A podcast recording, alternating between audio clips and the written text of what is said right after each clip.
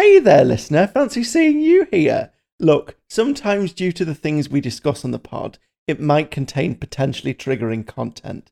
But the good news is you can always review the episode description for a full list of the warnings applicable to this episode. Oh, and just so you know, this episode is rated R for really filthy. It includes adult themes and explicit content, so if you're an adult, buckle up, gird your loins, and prepare to flood the basement because we are going down with these ships. You're on the canon ground. I'm up in crack ship space. Let's start a shipping war. Don't care if I get hate. Don't like my pairings. Well, then you can hit the bricks. This is my OTP. I'll go down with this ship. I don't care. I ship it. I don't care. I ship it. Hi again, listeners. Welcome back to Care of Magical Shippers. It's a Harry Potter ship culture podcast. I'm Nathan. And I'm Megs. And this week we'll be continuing all of our Valentine's fan fiction reading. We have three more stories for you, and we have a lot of fun mm-hmm. with these ones. So get ready for some serious giggles because I'm just. I just I can remember recording it and it's just it's gonna be so much fun. I can't wait for you to listen. Yeah, I don't know what possessed us to think, oh, this will work for one episode, when clearly there was just too much to squeeze into one. Like, a lot happened. A lot of joy Yeah. exploded into the episode, and Yeah. we just couldn't contain it in one, so you're getting it in two bursts. And to be fair, I just like reached like a mental emotional wall once I hit like an hour and a half that I'm like, okay, I'm I'm just done editing. Like Yeah. I just can't do Fair. anymore. Very, very fair. Like, I, I love us to bits, but it's a lot to do. It is. It is. Like in a perfect world, we would love to give you three hours of nonstop fan fiction. And we technically are, especially if you're someone who's just coming to this podcast. You can absolutely have three hours of just us reading fan fiction. If because that's you just what have you to want. read the last one. yeah. yeah. Yeah. If you don't want that, obviously don't listen. Like we would never advocate not listening. Like that's No. that's antithetical to the point of why we do this. Please listen. Exactly. We've made the episodes. They're good. like they are good. It's just I'm just if you're anything like me, I I love us, but three hours of uninterrupted content just Yeah. it might just be too much good for my ears to handle. Yeah. Yeah, exactly. So, anyway, thank you for coming back. We're so excited to share these other ones with you. And yeah, enjoy the awesome lovey dovey goodness. you are not prepared. At least, like I wasn't before we went We into weren't. these. We absolutely were not. you are in for a treat. I'm I'm really excited that you're going to get to hear these other three. They're really good. We had Mm-hmm. a ball. Um, yeah, enjoy.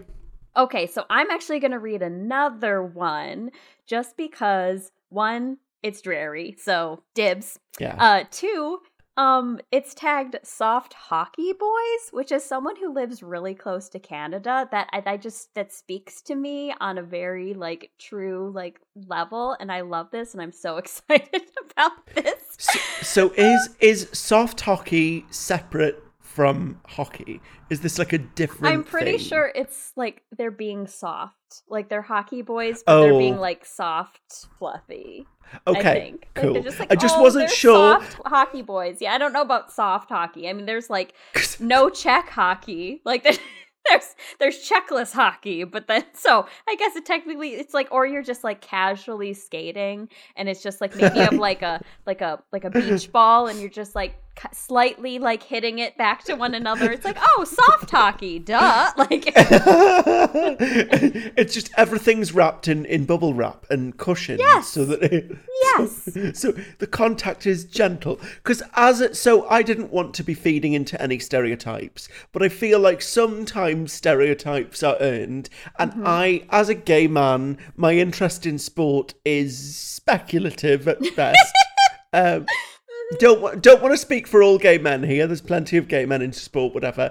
It's just I'm one of those that just has well, I don't want to say no interest. I have an interest. I just know next to nothing, about it. So when you so when you said soft hockey, I was like, is this a is this a sport that I just don't No. don't know anything about? So so thank you for taking the time to clarify Yes. that it's just boys in love in bubble wrap. This yes, is all I needed happened, to know. That happened to be hockey. Play hockey, Yeah. I guess. So, Yeah. Yeah. So Okay. this is an AU college university. So that's, you know, they Nice. play hockey in uni and stuff, and then they're soft and cute. What is it? What is it rated? It is rated T for teen and up. And then, uh, so the name of the fic is Special Recipe. It's around like hot chocolate, I think is like the, um, either like was a prompt or inspiration. So, Special Recipe by Peach Petty. And the summer summary is Draco discovers the perfect hot chocolate recipe comes with a side of cute boyfriend. Ah! oh, I, wow. I love this conceit already. Yes. Okay, yeah, yeah. Okay, I'm pre- I'm prepared. Here we go. Like, ease me in. this is going to be so weird to read like once again obviously i um i didn't read these ahead of time and so i know that this going in that i'm like okay this is college probably non-magic au like this is this is just going to be really different because i don't read au so just seeing these guys in the context of something non-magic is just i'm just i'm skimming right now and i'm like this is going to be really hilarious to read but also take me back to like college days um Uh-huh. so yeah cuz like hockey is really big you know where i went to school and stuff like that so this is going to Okay. be this is going to be kind of like nostalgic i guess so this will be fun Ooh, I'm intrigued. Draco grimaces into his solo cup, the lukewarm keg beer sour on his tongue. The open season bash hosted by the Uni's hockey team was infamous. A bucket list event, to be sure. But Draco should never have come.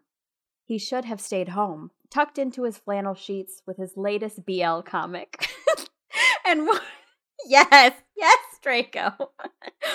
and warm cocoa with marshmallows and whipped cream. It has an exclamation point, so whipped cream is very necessary. It has to have marshmallows Whipped marshmallows, cream. and whipped cream. He wrinkles his nose at the beer. Pansy's cackle draws his attention to where she sits in an awful recliner, securing half the hockey team with her cleavage spilling out of her sexy witch costume. Oh, okay. Of course. I think it's Halloween. Draco pouts and glances down at his own costume. Lack of cleave lack of cleavage aside, he thought he looked quite fit. His white garment was perfectly flowy and slit up to the side. Pre- what? Okay. His white garment was per. It's just Is he in a toga? maybe. Oh, okay. I don't know. Okay, okay. We're, hold on. His white garment was perfectly flowy and slit up the side, up the side, practically to his eyeballs. Oh, so he's a ghost, but like garment, with but a weird but it's slit up the side. The roller skates were. The roller skates were a nuisance, and the leg warmers were making him sweat. But both were absolutely necessary for the character. He looks perfect, yet no hockey players lurk. I don't know who this is. A perfect, a white garment was perfectly flowy and slit up the side practically And to his warmers. eyeballs. The roller skates were a nuisance with the leg warmers. is it? Is it just? I'm just picturing a giant marshmallow on roller skates. I know with this, like it's like, but then you're getting Draco's side boob. Is that's what happened? like I'm like, or where? Where is this slit? Like is slit like? Is it open? Wait, like, it's specifically Oh, is it open like like like a Fabio style? You know what I mean? Like it's Ooh. just like a flowy white tunic with that's really a deep V sort of thing. Oh, poss- I don't Possibly. know, but the eyeballs reference is very confusing. I'm yes. Peach Petty, I need I need a visual. I need I, I need this sketched out for me to understand what I am I don't know what I'm imagining right now. Nathan has a marshmallow on roller yeah, have- it's probably not that thing. Sorry, Peach Patty. But like, all I'm seeing is just like a marshmallow with like with it, it's slit up the sides, so like bits of marshmallow are, are just like falling Oh, out of man, as he's and I have- moving along. I've got Fabio with leg warmers and roller skates, so here we go. Um, but he said, but it says lack of cleavage. This is, I don't know. We have no idea what's, what's lack of happening. lack of front cleavage, yes, but there's that's plenty true. He's of got side. the side cleavage. There we go. Mm-hmm. Um, bup, bup, bup. so let's see here. So the roller skates were a nuisance, and the leg warmers were making him sweat, but both were absolutely necessary for the character. He looks perfect, yet no hockey players lurk. He gulps down the remains of his beer and glides down the hallway towards the kitchen. Oh, so he's like, he's skating. He's skating throughout this place. Oh my gosh, what a danger. Weaving past the vampire, a Yeti, and Mario and Luigi, in the kitchen, Weasley, the decorated team captain and left winger, dressed in an unoriginal toga. Well, hey, there we go. He's we got oh, Ron Oh, okay, in a toga, Weasley's in the toga. and he's manning the keg. Of course he is. He's filling his mouth with beer directly from the tap when his gaze falls to Draco. His eyes widen and he spits the beer all over the clown, waiting for a refill. the clown curses and Weasley apologizes hastily, turning to Draco. Oh my god! He looks up, looks at, he looks Draco up and down, a grin curling his lips. Fuck, just stay there, okay? Don't go anywhere. I hope we get answers. This is all I'm asking. Draco folds his arms across his chest and waits. The clown stares, spear dripping from his red nose. A moment later, Weasley returns, dragging a dark haired, tousled bloke into the kitchen. He's also wearing a toga, but the costume is where Draco's disappointment ends. Harry Potter, a hockey star and a talented center forward, quite literally ticks all of Draco's boxes. Athletic, with just the right amount of muscle, green eyes and a bright smile, punctuated with cute dimples. He's the living embodiment of the team poster Draco had on his wall that he may or may not have stolen from the student center display. In a toga that barely covers his arse, with his nipple out. Ooh! Okay, we've got some nipplage. There's the Yes. T for teen right there. we got a little bit of like a little bit of butt coverage so it's more like a, a little flap so it's obviously kind of like it's had to have been maybe they ripped the sheet in half and then they just kind of like Yeah. folded it over each other and so there's a gap on each side so then it's just like cascading over butt nice Right, so then it's more like one of those like fashionable 60s one pieces, you know, the black and white numbers? uh-huh oh okay we're getting answers okay okay okay this makes so much Oh. sense now okay sorry peach petty i'm so sorry Just- i'm sorry i haven't seen this- Hold for the text, just- Megs. Hold for the text you haven't read yet. harry you can almost see harry's butt and his nipples out and draco is Okay, yes, I'm. it. Peach Look. Petty knows how to hold my attention. Yes. Continue. Look, Ron says, pointing to Draco. Fucking look at him. I'm looking, Harry says, voice low. In Xanadu, he tones dramatically. Did Kubla Khan, a stately pleasure dom what D- dom decree? Dome. Dome In Xanadu decree. did Kubla Khan a stately pleasure dome decree. There we That's go. Coleridge. D- what? d- Did she put Coleridge in this I guess. Like, I in- guess. Uh, that is that is straight. That is poetry. That is Coleridge. Author, if you've done this, but Yeah. like I'm. I don't know it Right? Yes. because I am uncultured. I But as soon as Okay. I saw Xanadu, I was like, oh, Xanadu. Okay. In Xanadu, he intones dramatically, did Kubla Khan a stately pleasure dome decree. Draco continues, where. Oh, he keeps going. Okay. Where Alph the sacred river ran through the ca- through caverns measureless to man, down to a sunless sea, they finished in unison. Hi, Harry smiles, dimples popping, and Draco goes a bit wobbly in his knees. I think it's the roller skates, sir. what the fuck just happened? The clown asks. Weasley wipes away an imaginary tear. That, mate, was destiny. I think we just wis- witnessed an origin story. He hooks his arm around the clown's neck and drags him from the kitchen, slapping Harry on the back as they exit. Hi, Harry says again. I like your costume. I have to admit, I'm surprised you know it. Harry bites his lip and nods. You're a Slytherin, yeah? A debate god, if I'm not mistaken. Draco blinks. Hermione mentioned, Harry explains. She, Draco says, clearing the squeak from his throat. She? she, Draco says, clearing the, uh, the squeak from his throat. She mentioned me to you. Harry shrugs. Nice editorial touch. Mm-hmm. I'm very pleased with the squeak. It just adds that little she. Yeah, I'm. I'm very. Yeah. Harry shrugs a bare, perfectly muscled shoulder. Well, I asked. She helped me with my costume. What do you think? It's unoriginal, Draco blurts out, still processing the fact that Harry fucking Potter asked about him. Harry laughs. Oh shit, wait. Oi, Ron, bring me a- bring me my head. what?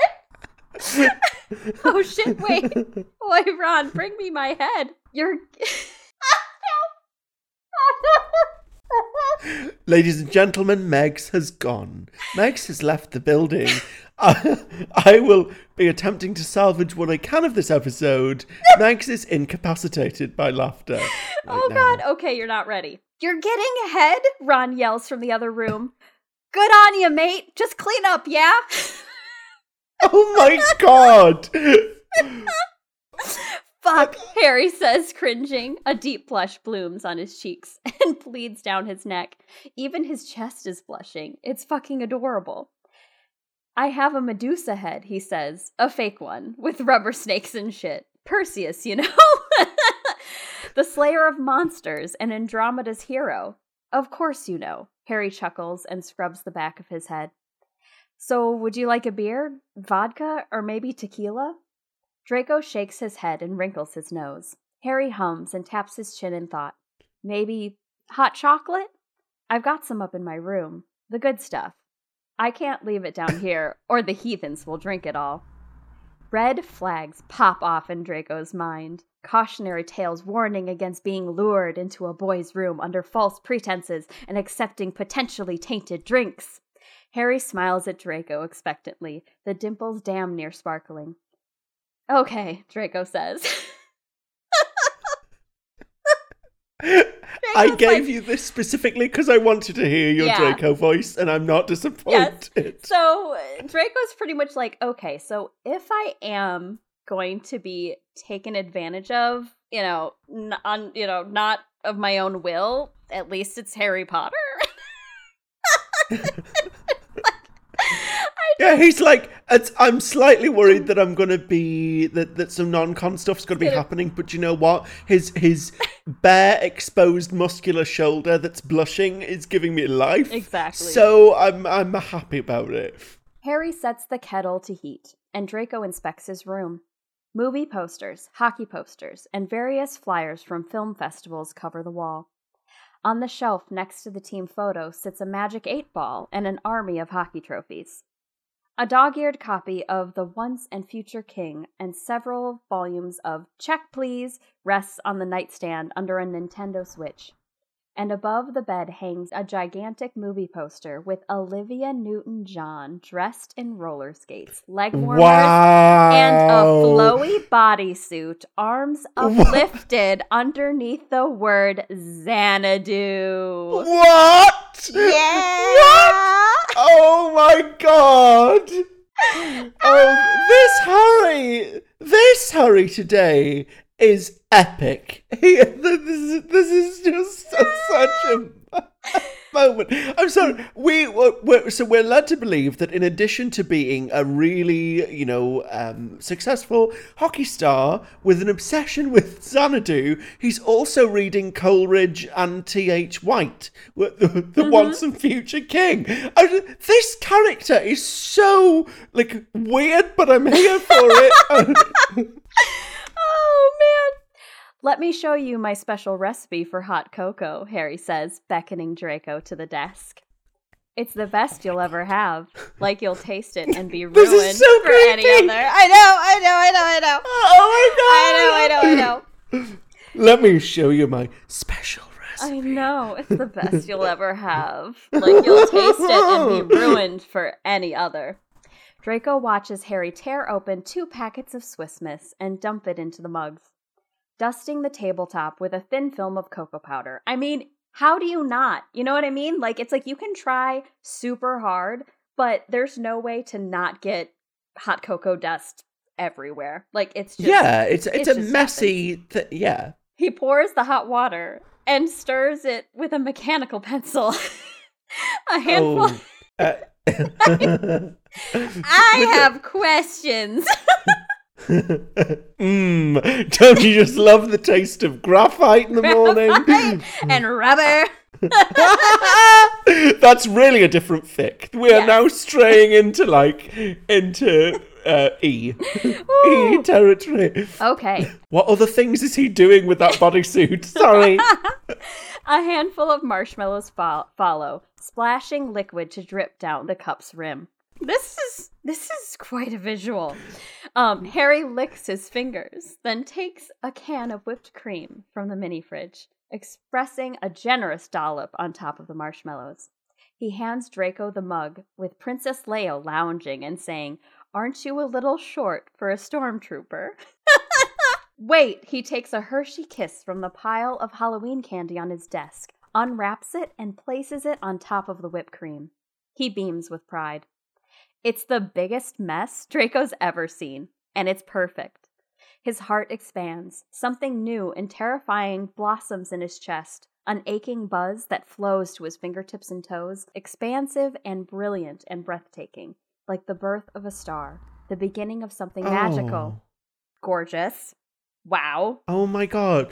I can I just request a small pause here? Like as a British heathen who does not know what a Hershey's kiss is, please can you explain? Like I know I know of Hershey bars, Yes. but what it what is a Hershey's kiss? So a Hershey's Kiss is like it's literally a round, almost ball of, but it Okay. sits. So it looks like a bell. It looks like a bell, but it comes to a sharp point. So it's like it's just literally a sittable thing. It does look like a bell, and at Christmas time, the commercials like do like like we wish you a Merry Christmas and pretends that they're bells. So they kind of look like bells. okay. But okay. yeah, but that's so that's what they are. They're just they look like little I don't know, just like I guess similar But is to it what but is it like it would be a, like a large chocolate chip, like when sometimes chocolate chips have that little like swirl or like where it's been dolloped. I guess you could say it's like a dollop of chocolate, Sure. but bigger. So So like it so it's chocolate all the way through yes, like it's just chocolate. It's just pure chocolate and- shaped different.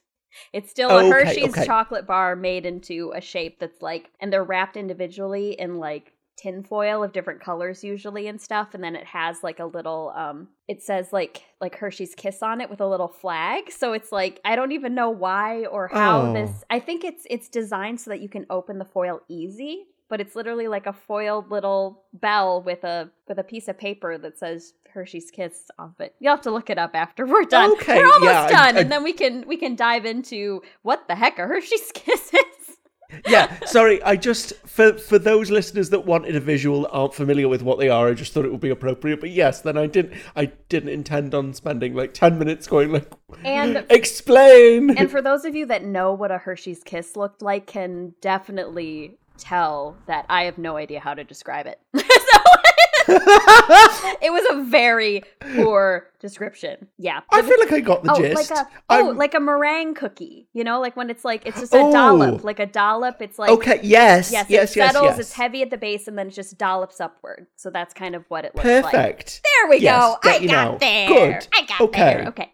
Uh, where Nice. the heck was So- I? Okay, so gorgeous. So then we had stars being stars born, and, and beginning of something magical. yeah. Harry deflates a bit. You know it's Smith. Specific.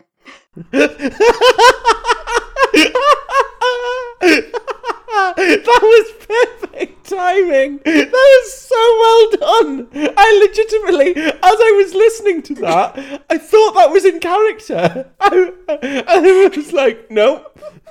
yeah, I know it's sweet, isn't it?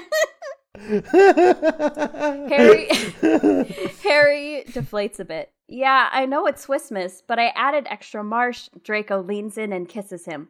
Mellows. Harry finishes.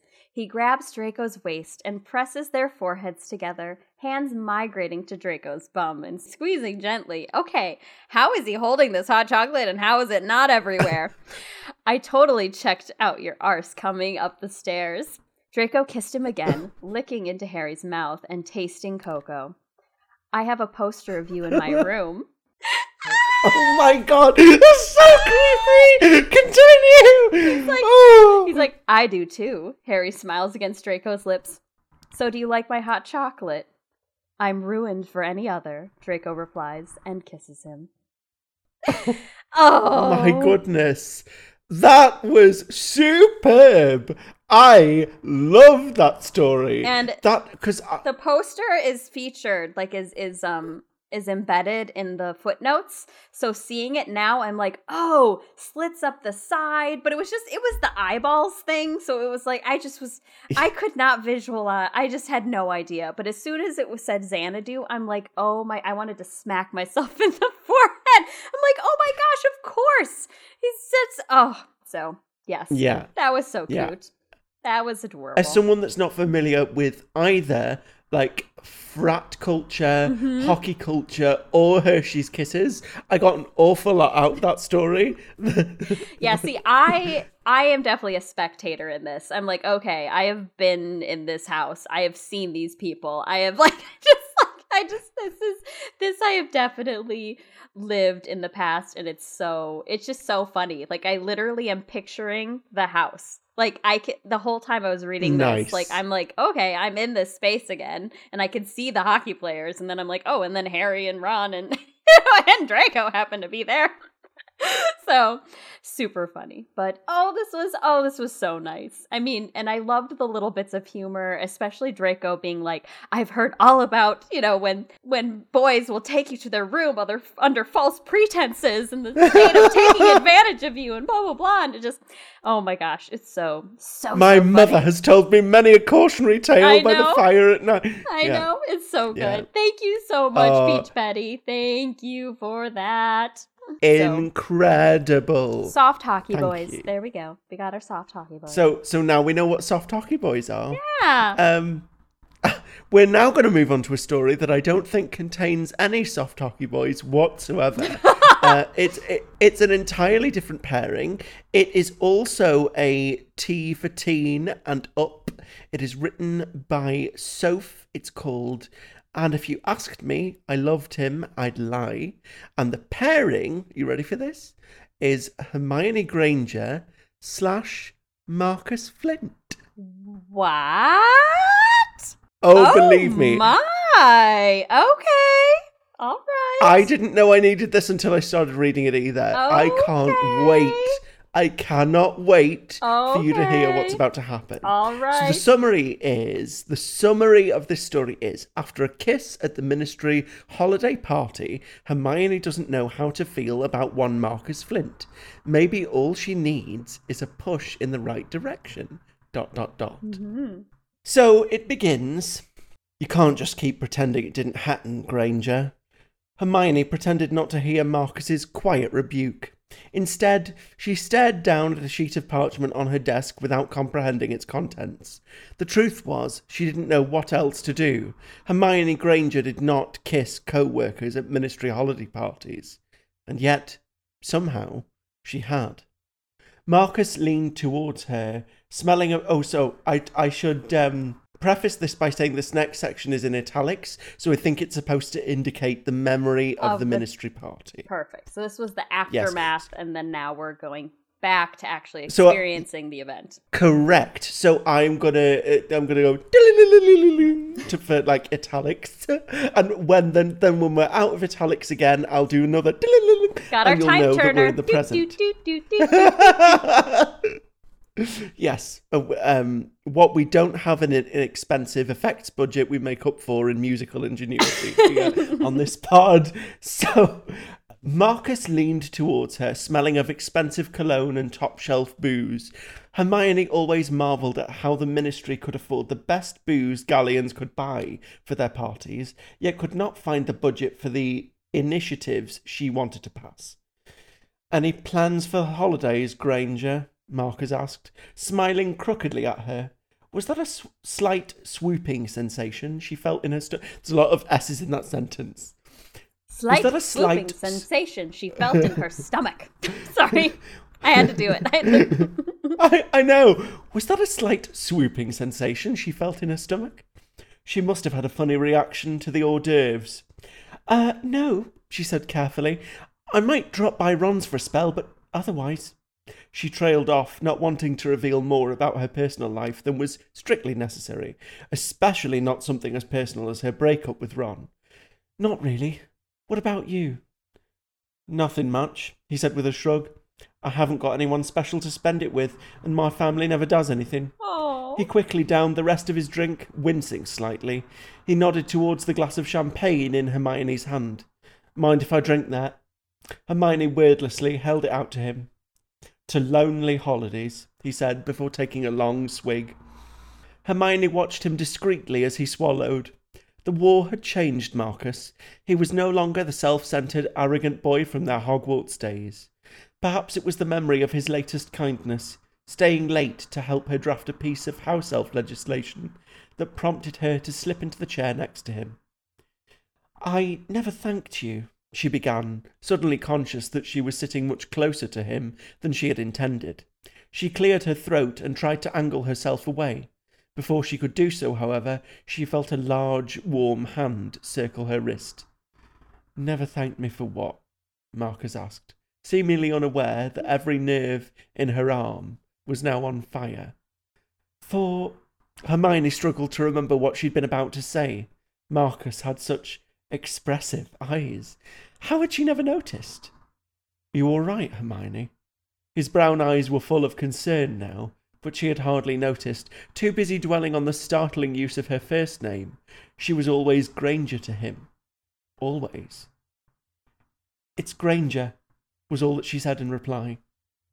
Granger, then, he said, giving her an odd look. What's going on with you? I. She took a deep breath and felt relief rush through her as she remembered her earlier train of thought. She clung to it like a lifeline, determined not to let her companion's eyes distract her again. I wanted to thank you for helping me with my house elf legislation the other day. Oh, Marcus looked almost disappointed. Right, it was nothing. It wasn't nothing, Hermione pressed. It meant a lot to me. You have to know that. Yeah, house elves are kind of your thing, aren't they? Her companion's fingers fiddled with her glass of fire whiskey. When had that appeared? As he spoke. His gaze had moved to contemplate his drink, Hermione noted with a twinge. I guess you could say that, she said, forcing out a laugh. She was rewarded with another glance from Marcus and quickly added, They're not my only interest, though. Oh? And what else interests the great Hermione Granger? He teased. You, she admitted softly, leaning in to kiss him before she could stop herself. Ah! oh my gosh, Hermione! Wow. I know! This Hermione is forward Oh, today! Wow.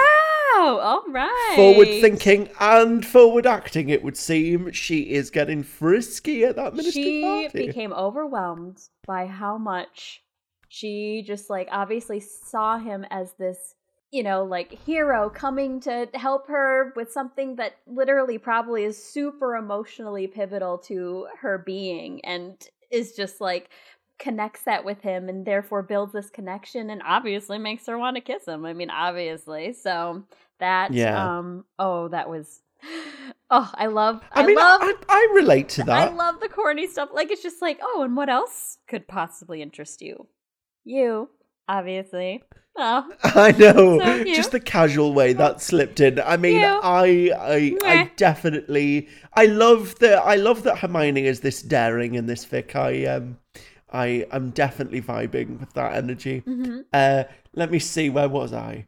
Uh, Granger. Marcus pulled a piece of parchment out of her line of sight. this is so they've so I'm gonna do a they've snapped back out of the the memory. So she's like being brought back into the present with this. Hmm. So Granger, Marcus pulled the piece of parchment out of her line of sight. Hey, she protested feebly. I was reading that.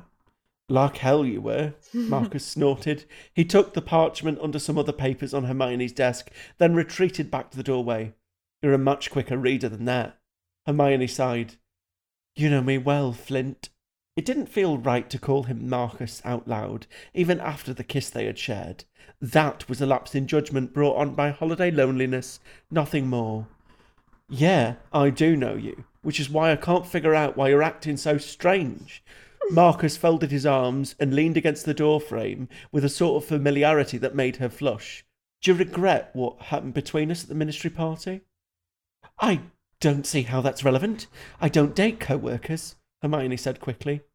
You didn't seem so concerned about that at the party. The corner of Marcus's mouth lifted in a smirk. Was it her imagination, or was he staring at her lips? She had to resist the urge to lick them nervously. Anyway, you didn't answer my question. Do you regret kissing me? I regret that you chose to have this conversation during work hours, Hermione said, reaching for the quill on her desk. It was an evasive but safe reply, and one that she'd been trying to refine ever since Marcus set foot in her office that morning. Out of the corner of her eye, she watched as Marcus glowered at her.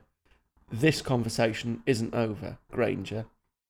Hermione avoided Marcus as best she could over the next few weeks. Sure, there were times when it was necessary to pass him in the corridor or stand close to him in the lifts, but she always kept her head buried in some leaflet or other, or made sure she was deep in conversation with someone. He never tried to engage her, and she was mostly grateful for that. She hadn't been lying when she told him that she didn't date co workers. She didn't need to deal with the messiness of a breakup at work, but she hadn't been entirely truthful with him either. She didn't regret kissing him. She didn't regret kissing him one bit. What's got you so down, Hermione? Ginny asked, looking at her in concern.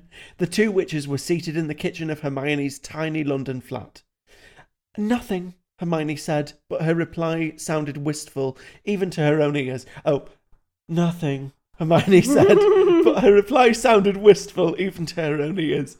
In order to distract her friend from asking more questions that she didn't want to answer, she summoned the bottle of wine that Ginny had given her for Christmas, along with a pair of wine glasses.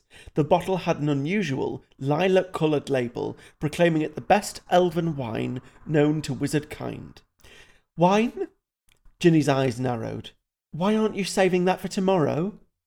Hermione blinked several times as the realization hit her. Today was February the 13th, the day before Valentine's Day. Why should I wait until tomorrow? There's nothing special about Valentine's Day. It's just another day, okay?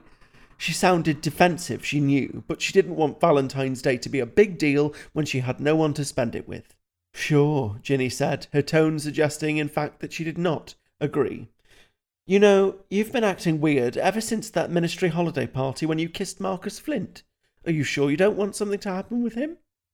Hermione was really regretting ever mentioning that kiss.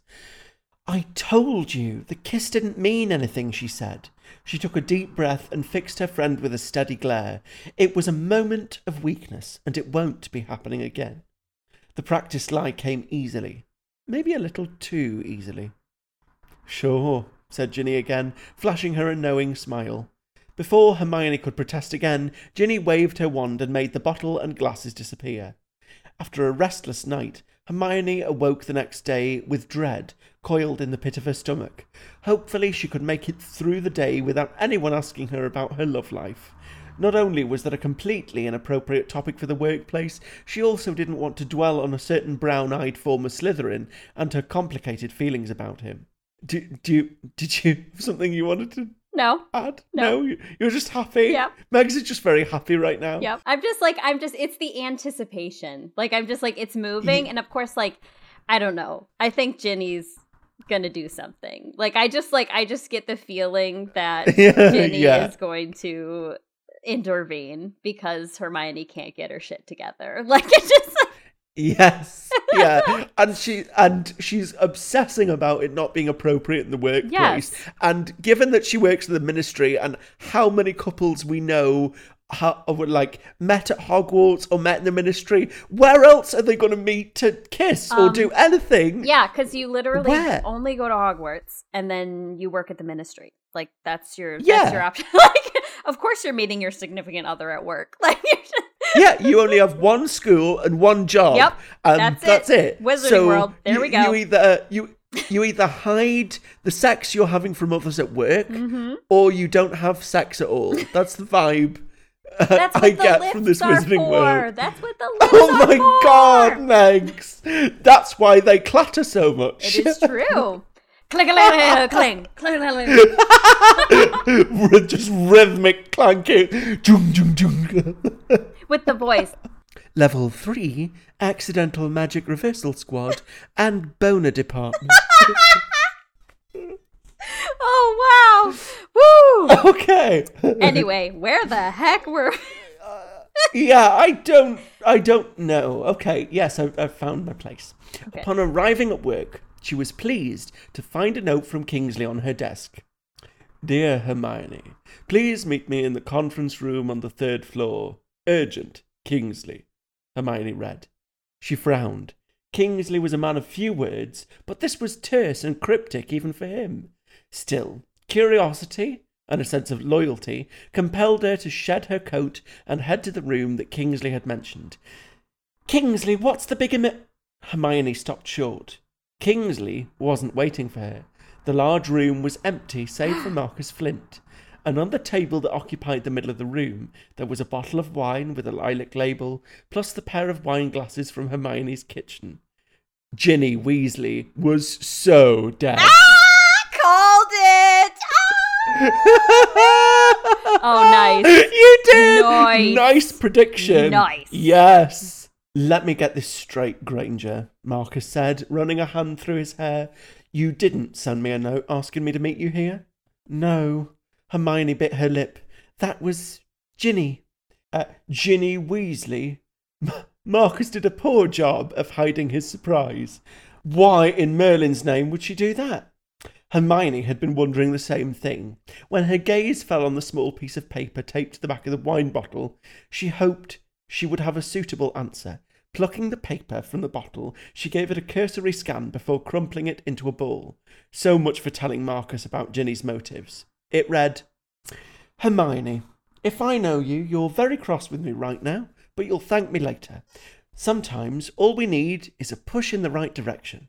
So, this is me giving you a hearty shove. Love, Ginny. What did it say? Marcus asked. She just wants us to uh, enjoy the wine, Hermione said, feeling her cheeks heat, heat up. I hear it's delectable, if you'd like a glass.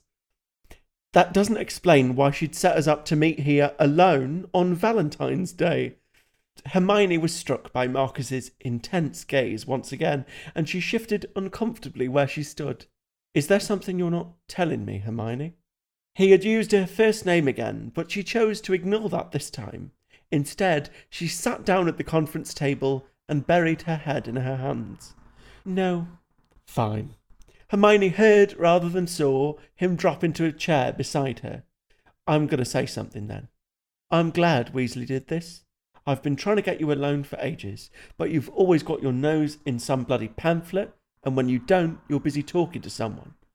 By the time he was finished speaking, Marcus's voice was raised. Hermione pulled her head up and looked at him.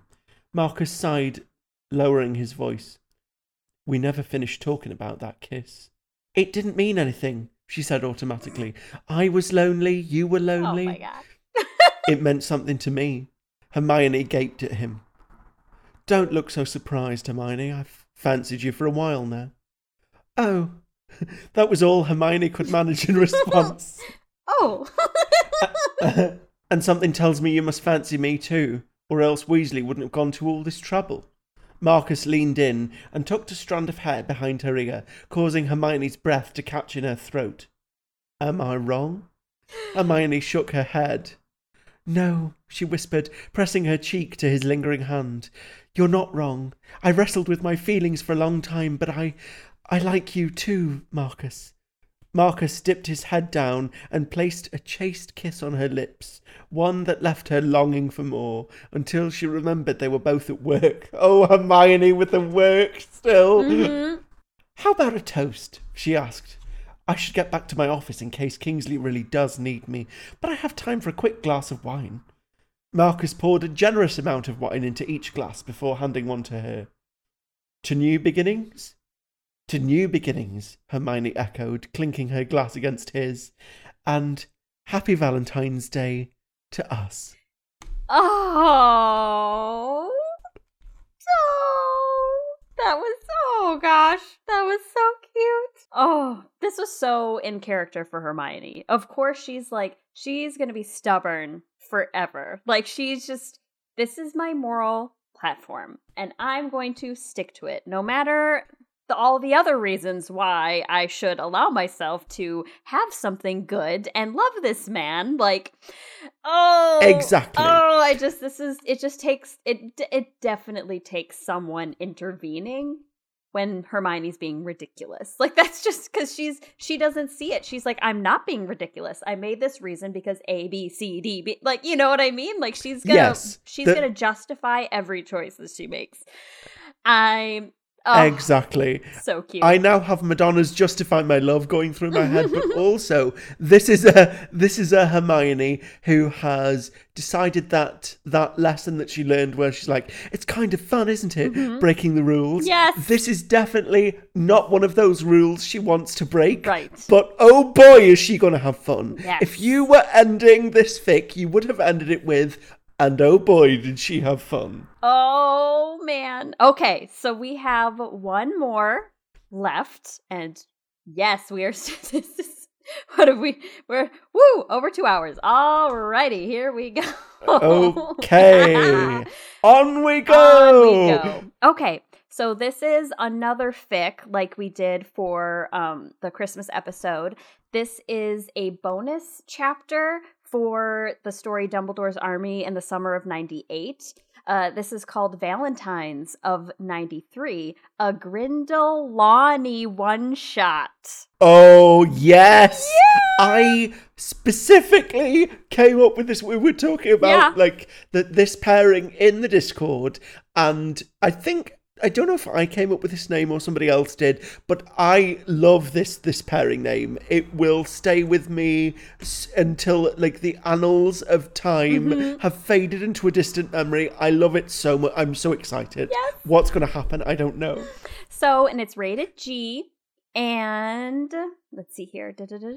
So it's Did really you say who it was written by? And so it's written by um she goes by the author, like is her sued like via the website, but it's our um fan of the pod on our Discord, Karen Angelique. And let's see, we'll get it. Valentine's of 93, a Grindelwani one shot. I am so excited for this. Hogsmeade, Scotland, Valentine's Day, 1993, 3 p.m. Gilderoy. It's a really specific very- intro. Three It's- thirty-two p.m. Did you so have you ever seen the X Files? Have I talked No. about this with you before? Because literally, that's how they introduce all the different locations they visit. There's there's like this text that appears in the bottom Oh, left of the screen. It's like ty- typewritten, and it's always like this location at this time Mm-hmm. with a specific like. Uh, and this is what is, I like. I'm reminded of. I'm so excited. Okay. Gilderoy Lockhart wrapped his orange, woolen, fur trimmed winter robes closer around him as a gust of wind showered him with swirling snowflakes. He stopped to adjust his fluffy purple knit scarf and realized that he was standing across the lane from Madame Puddifoot's tea shop. He watched wistfully as nervously smiling Hogwarts students entered the already bursting shop, from which rich, sweet aromas and gosh, word, word, words I don't know, sweet aromas and convivial chatter escaped with es- escaped each time the door was opened. The large front window glowed with warm light, and dozens of couples, huddled over small tables, were visible through the glass. This was a sorry Valentine's Day indeed. The Hogwarts staff didn't appreciate his holiday decor in the least, and neither, it seemed, did most of the students. He received 46, only 46 Valentine's cards from the Hogwarts community. Oh, he'd made a big show of being appreciative, but truly, it was a pathetic number. He supposed he wouldn't be so disappointed if he had a really special someone with whom to share this most special of day of holidays. But he seemed to be lacking in that department too. Yes, he'd shared an early morning rendezvous with a charming ministry lady who'd flewed in for the occasion, and this evening he was meeting an absolutely delicious gentleman for a candlelit dinner in Diagon Alley. But neither of these encounters truly excited him. He didn't feel the same way about the ministry lady and the delicious gentleman that the Hogwarts couples, pressed together and exchanging longing glances as they left the tea shop, felt about each other. He was about to head for Honeydukes to console himself with second-rate chocolate when a fel- when a fellow stroller caught his eye. She was walking slowly up the street toward the tea shop. She didn't seem to be wearing a robe. Oh my! but rather an eclectic assortment of scarves, shawls, and wraps, many of which were pink and red and trailed shiny. Oh gosh, what? There's so many words I don't know. Pale, palets, palets, Palettes? I, Palettes? I don't know. I don't know either. and glittery. Palettes? Okay, I gotta figure out what these are. I like. I immediately think tat like tassels, but I have no idea what these are. Okay, let's see. Oh, sequins. Oh, okay. Okay, I guess. I've never heard them called that before in my life. Ah, yeah. I. uh, What's the difference between sequins and they're very large? Sequins are so they're, they're like a big sequin. yes, yes. So I think they're like when they're like yeah, they're the big circular ones that maybe sometimes they do like dangle and stuff. So it's like yeah, Yeah. they're just they're big sequins. So all right, we figured that out. All right, once again, it's like the fancy crepes thing. I was just like like galette. We were just like what? So Yeah. and trailed shiny big sequins and glittery beaded fringe. Her boots were a r- red suede, and this was useless against snow. And her hair was covered by a red sequined scarf. So then that's covered in sequins. Wow, she is she's going she is shining. She's got to be seen she's from very re- space. reflective right now. yeah, now. she's got to Yeah. be seen from space right now. Sequined scarf that could not possibly keep out the cold. When she paused to peer into the cheery window of the tea shop, Gilderoy noticed her large, pink rimmed glasses. Could it be? He called across the street. Sybil? Sybil Trelawney felt that her magic needed recharging. Her inner eye wasn't working as well as it should. Her intuition, however, was working well enough to know that her students weren't concentrating on anything else but Valentine's Day, especially with those wretched hired cupids of Lockhart's bursting into class every few minutes. So she'd canceled the rest of her classes and resolved to use the time to visit some of the shops in Hogsmeade for new oils and herbs, and candles and music. All for her inner eye, of course. Sybil didn't like crowds and gatherings, but she found the occasional outing rejuvenating and had decided to increase the magical efficiency of her trip by dancing to celeb- by dressing to celebrate the holiday. She'd chosen as many pink and red ice items as she owned, charmed her glasses to match, and cast a warming spell about her, because it was easier than creating more weather appropriate clothing. Sybil was fairly adept at charms, but had never mastered the art of dressmaking. Sybil was enjoying her outing, her conversations with shopkeepers, and her purchases until she approached Madame Puddifoot's. The smell of the cakes and biscuits drew her to the window, where the sight of happy couples within within filled her with a vague sense of longing. She didn't actually know anyone with whom she'd like to whisper to she with whom she'd like to whisper over a table, but the scene made her wish she had someone. Anyone. Sybil? She felt an unpleasant thrill of guilt and embarrassment at the sound of her name. She turned around and, and saw Gilderoy Lockhart striding across the street. Well, not just anyone. She pulled her outermost shawl more tightly around her as Lockhart loomed over her. Sybil, I thought that was you, he boomed co- con- convivially. Come, come to meet, come to meet a special someone for Valentine's tea. Oh, oh no, just looking in on the students, getting a feel for their futures, she mumbled, trying to cover the her embarrassment and the end and end the conversation. Well, I mustn't let them catch me spying. Well then, said Lockhart, his face beaming, if you don't have a special someone, why not join me? Sybil felt wrong footed. It's not that I don't have someone, she sputtered. But Lockhart wasn't listening. He grabbed her arm and steered her into the shop. Let's go in and get warm, shall we? Sybil was dismayed. People were staring. She saw a few of her students giggling behind their hands. It was probably best to go along quietly and let the fuss subside. But what on earth did this loud, crass man want with her? Oh, we're about to find out. Gilderoy couldn't believe his luck. Just the person to keep his mind off his woes. He'd only met Sybil Trelawney a few times, always at a staff meeting. She kept herself shut up in her divination tower to shield her inner eye, a fact that she always announced very dramatically. Gilderoy appreciated her the- theatricality. He also wondered if he might read if she might read his fortune. Surely it had to improve. Oh, Mr. Lockhart, gushed Madame Puddifoot as sh- when she saw Gilderoy and Sybil lingering by the door. It's so good to see you again. It's Professor Lockhart now, said Gilderoy with pride, and this is my colleague, Professor Trelawney.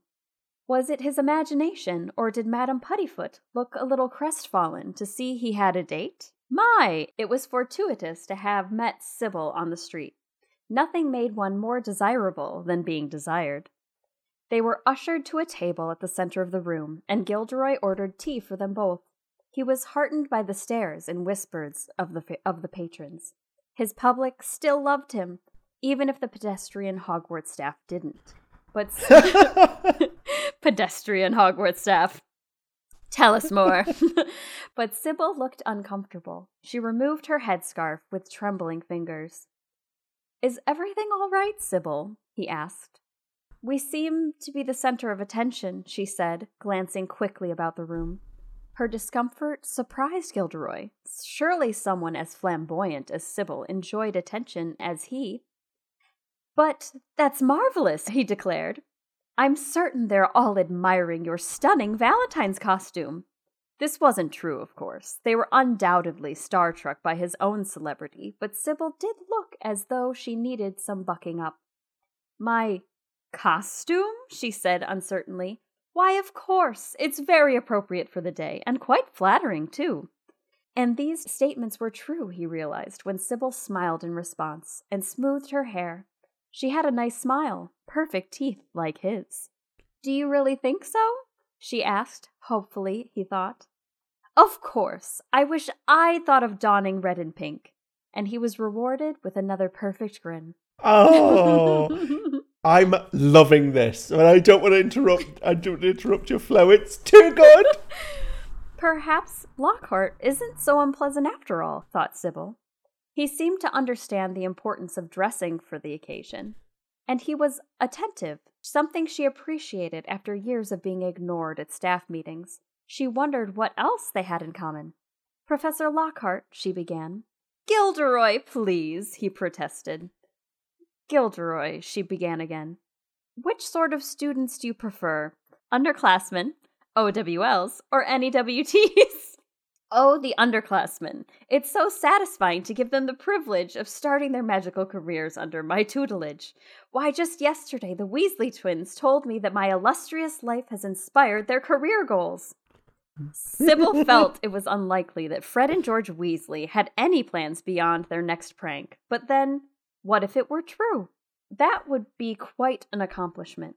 She strove to be equally remarkable as she replied, I prefer NEWTs. By that time, I'm left with only the most dedicated of students, the ones who consider me a mentor and beg me to impart my wisdom. Under my supervision, Hogwarts has produced the greatest number of seers of any wizarding school in the world. Was it her imagination, or did Gilderoy look a little startled? She must have really impressed him. He recovered himself and said, Well, that's quite notable, a testament to your skills. I look forward to producing an equal number of Aurors. Perhaps you'll be able to read my tea leaves and tell me if I'll succeed. He looked hopeful. Sybil suspected he'd been wanting a reading all along. She asked, Have you ever explored the art of divination, Gilderoy? Alas, I have not, he said, raising his hands in dismay. Not that I wouldn't have succeeded brilliantly, but where to find the time? I must tell you, however, how much I regretted my lack of skill when the seer I brought with me to find the mummy of Malta turned out to be a demon who tried to rouse the mummy herself. I was fighting a double duel the demon on my right, the mummy on my left. Hmm. I sent the demon spell back upon her, and she was incinerated in a column of flame. But the mummy kept advancing. I tried spell after spell to stop him, but it appeared that I would be forced to reduce him to a pile of dust. Then I remembered the seer's cards. She was supposed to use them to divine the precise spell to control the mummy. I dove for them and then flung them into the air. As the mummy bore down on me, I picked up card after card, desperately trying the incantation I thought the card suggested. Finally, at the very last moment, when the mummy was so close I could have reduced both of us to dust, I hit upon the right spell and froze the mummy's feet to the ground. Merciful heavens! That was Madame Puddifoot, who had paused delivering their tea to listen to the story. You're such a brave man! As Puddifoot set down the tea things and a plate of sweets, Sybil heard murmurs of assent. Their neighbors were leaning in, listening. One of them was Sybil's outstanding fourth year student, Angelina Johnson, whose date, Lee Jordan, appeared grumbly as Angelina sighed and said, That was incredible, wasn't it, Professor Trelawney? Personally, Sybil wondered how the cards could possibly have still been there, seeing as their owner had been burnt to ashes. But suddenly Gilderoy was offering her a bowl of sugar lumps and saying, Now, I'm certain Professor Trelawney isn't impressed by such bumbling. Successful though I was, you must have your own tales to tell, don't you, Sybil? the truth was, she'd never done anything to top that but she felt that she must keep divination thrilling for her students like Angelina, so she accepted a sugar lump, rearranged her shawls so that their spangles caught the light for the most exotic effect, and began her story. Gilderoy listened with a mixture of awe and disbelief to Sybil's tale of channeling a prophecy when she was just a child. After she had correctly predicted several professional Quidditch injuries, the Chudley Cannons had begged her to do a reading about their upcoming matches in the 1972 International Quidditch Tournament. Over the objections of her parents, and at great risk to her inner eye, ten year old Sybil took her grandfather's broom and flew to Chudley all by herself. She said, They sat me up in the middle of their massive Quidditch pitch, surrounded by all the players and the stands were filled with eager fans. Oh, the noise! Oh, what violence it did to my inner eye! But it was too late to back out. I waited until the last moment to unveil my crystal ball. Suddenly, the stadium was so quiet that the silence itself seemed to echo. I peered into the ball, into the unknown, and what I saw! Oh, what I saw! Lost in her story, Sybil stared at the table.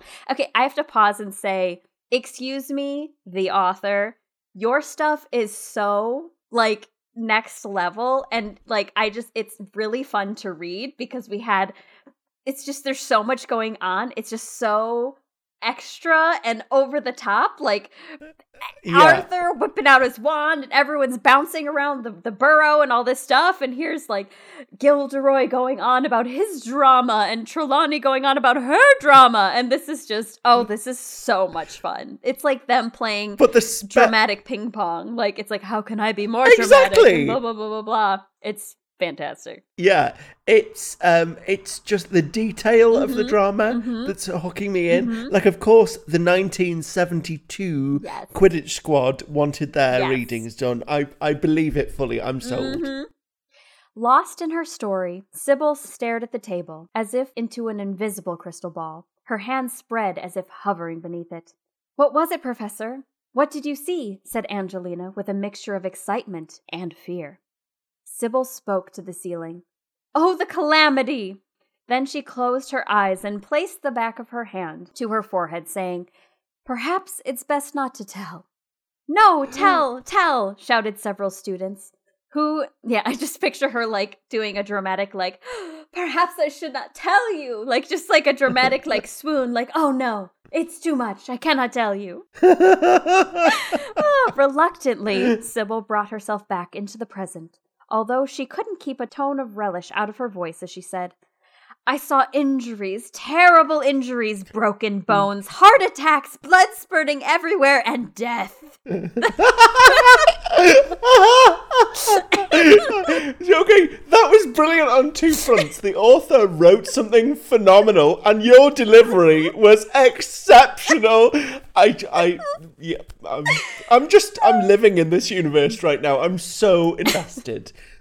The students gasped. Even Gilderoy felt frightened, though he knew that no member of the Chudley Cannons had ever died during a match. Sybil continued, They asked me what to do in order to escape this fate. At first, I was at a loss. What did I know about Quidditch? And I saw no solution in my crystal ball. But then my body began to shake, and I felt a great spirit possess me. It opened my mouth, and after I after that, I knew no more until I came and came to in the infirmary. But they told me what I had said. What? What? urged the crowd. The spirit I channeled said that the team would be cursed unless they changed their team colors to purple and gold. So Sybil heaved a sigh. Sadly, they did not heed the spirit. Wasn't 1972 the year that the cannons changed their motto from We Shall Conquer to Let's Just Keep Our Fingers Crossed and Hope for the Best? asked Lee, who was obsessed with Quidditch history. That's the best motto ever. this detailing mm-hmm. is impeccable. Thank you, author, so much. Yes, as, as much good as it did them, said Angelina. They should have listened to Professor Trelawney. Some curse, snorted Madame Puddifoot. They only lost their standing. They didn't lose up their lives at all. Sybil looked a bit flustered by that, and Gilderoy felt he should support her. It certainly seems like a curse to me to never win, to always come in last. And then Gilderoy shivered for that, in his view. What a terrible curse indeed. His stomach felt cold at the thought of asking the question on his mind, but he had to know. His voice shook a little as he spoke. Can you tell Sybil, when you do a reading, if the person for whom you're reading has been cursed? Sybil. yeah, I have, I have thoughts. I have Sybil saw that Gilderoy was shaken by the Cannons' curse. She decided that she wouldn't mind doing a reading for him at all. In fact, she felt she would enjoy it. She had begun to feel warmly towards him. They were kindred souls with a shared appreciation for the beyond. So, in full, yeah, the, beyond. So, in full view of the assembled students, she said, These are weighty matters, and this shop is rather crowded, which is no good for my inner eye. Perhaps we should meet later in the div- divination tower for dinner and discuss them? And in full view of all the assembled students, and knowing full well he would be canceling on the delicious gentleman, Gilderoy Lockhart said, Yes, that would be splendid. The end. And what an end. Wow, that story Yes. was incredible. Uh, oh, I I'm I'm so I I ship them so hard. So, what do you think his, what curse do you think he possibly could have on himself? Like, what came to mind when that came up? Oh, well, I uh, clearly think he's been cursed to um uh, to not be able to cast anything but one successful Yeah. spell. Yeah. No, I definitely cuz I feel like he like he would have been known in school as someone who failed at everything. You know what I mean? Like I like he went to Hogwarts, everyone knew him. I feel like he something happened. Like either what if the Yeah. first like he just he made the decision that he's like I want to be famous and how am I going to do that? I'm going to go around and find these really obscure people, obliviate them and steal their glory and Yeah. write about it. What if one of them like did hex him? You know what I mean? Like there was like he Yeah. he talks about, you know, the Bandon Banshee and all these people like what if one of them got to him before he could, you know, whatever or like maybe curse like the last spell is the last spell you'll ever be able to do. And then Yeah, you know exactly. what I mean? Exactly. So, like the possible. the witch in the in Beauty and the Beast. Yes. Uh, Mhm, with mhm. the with the petals and the rose. Mhm, yep. mhm. It's all coming together. so it's like, we've oh, got this thing figured Try out. and prove that you're amazing and can do great things because you can only do one spell.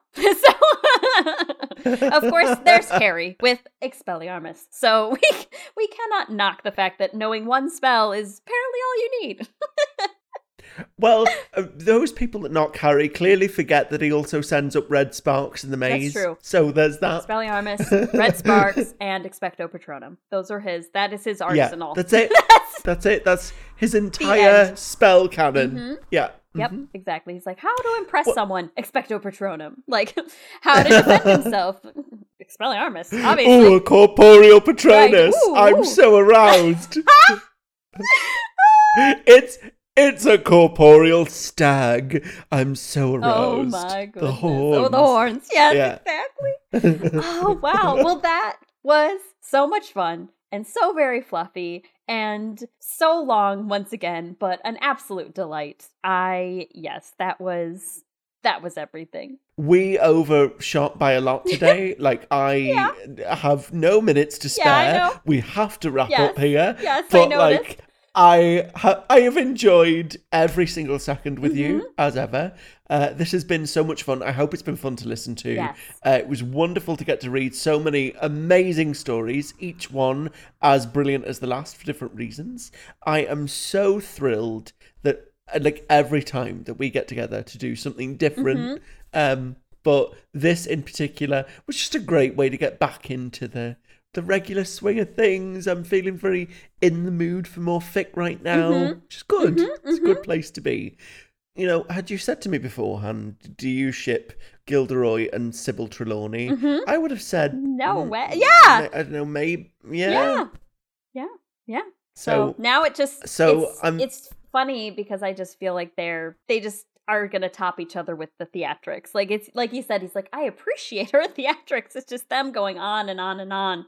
So that was yeah. So that was that was lovely. I have like I I can't wait Mm-hmm. for for next time. I'm so glad this happened. Mhm. Thank you so much for listening as always and happy Valentine's Day if you care or just another day for other people. Like it's just just a day. So Yeah. celebrate with fan fiction and just have fun and we will, you know, whatever. But also, I just want to say, you know, to anyone that might be listening on Valentine's Day, regardless of if you're listening with somebody Mm-hmm. else, if you're listening on your own, remember that you're loved because you're loved by this podcast. Yes. We love you. hmm And I love you, Nathan. happy And I love happy you. Valentine's Day. Happy Valentine's Day to you. I'm so glad that I didn't think when we started this Mm-hmm. that we'd already be we'd near we're nearly coming up on our one year Yeah. anniversary. How crazy is Yeah, that? How mad is that? Like I think March was trailer and then May was episode Yeah, March. one. It's Yeah, wild. we did the we This is wild. and we've been and we've technically we've gone over the one year anniversary already because we started work for December. this way way back in December of 2019, Yeah. which is 2019. Yeah. Was it 20? Well, no. I don't know years. 2020. 20, 2020. Yeah, and then all of yeah went through 2021, and now we're 2022. Ah, it's so exciting. Anyway, Nathan has to go, but we look forward to I the next do. episode. And thank you for listening, and we love you, and see you later. I ship it. So now that you've finished enjoying that episode, I bet you're wondering what we're going to be talking about next time. Will it be a ship? Could it be a trope? What about a character centric episode? Editing Megs, put the listeners out of their misery. Next time, we'll be focusing on. Next episode will be focused around Rita Skeeter. So come back to enjoy that at your earliest possible convenience. But, you know, preferably sooner rather than later, because we do make it so you'll listen to it. And we hope you enjoy it. Remember your Gunkle Nathan's advice be kind to each other, manage your mischief, and we'll catch you in the next one soon.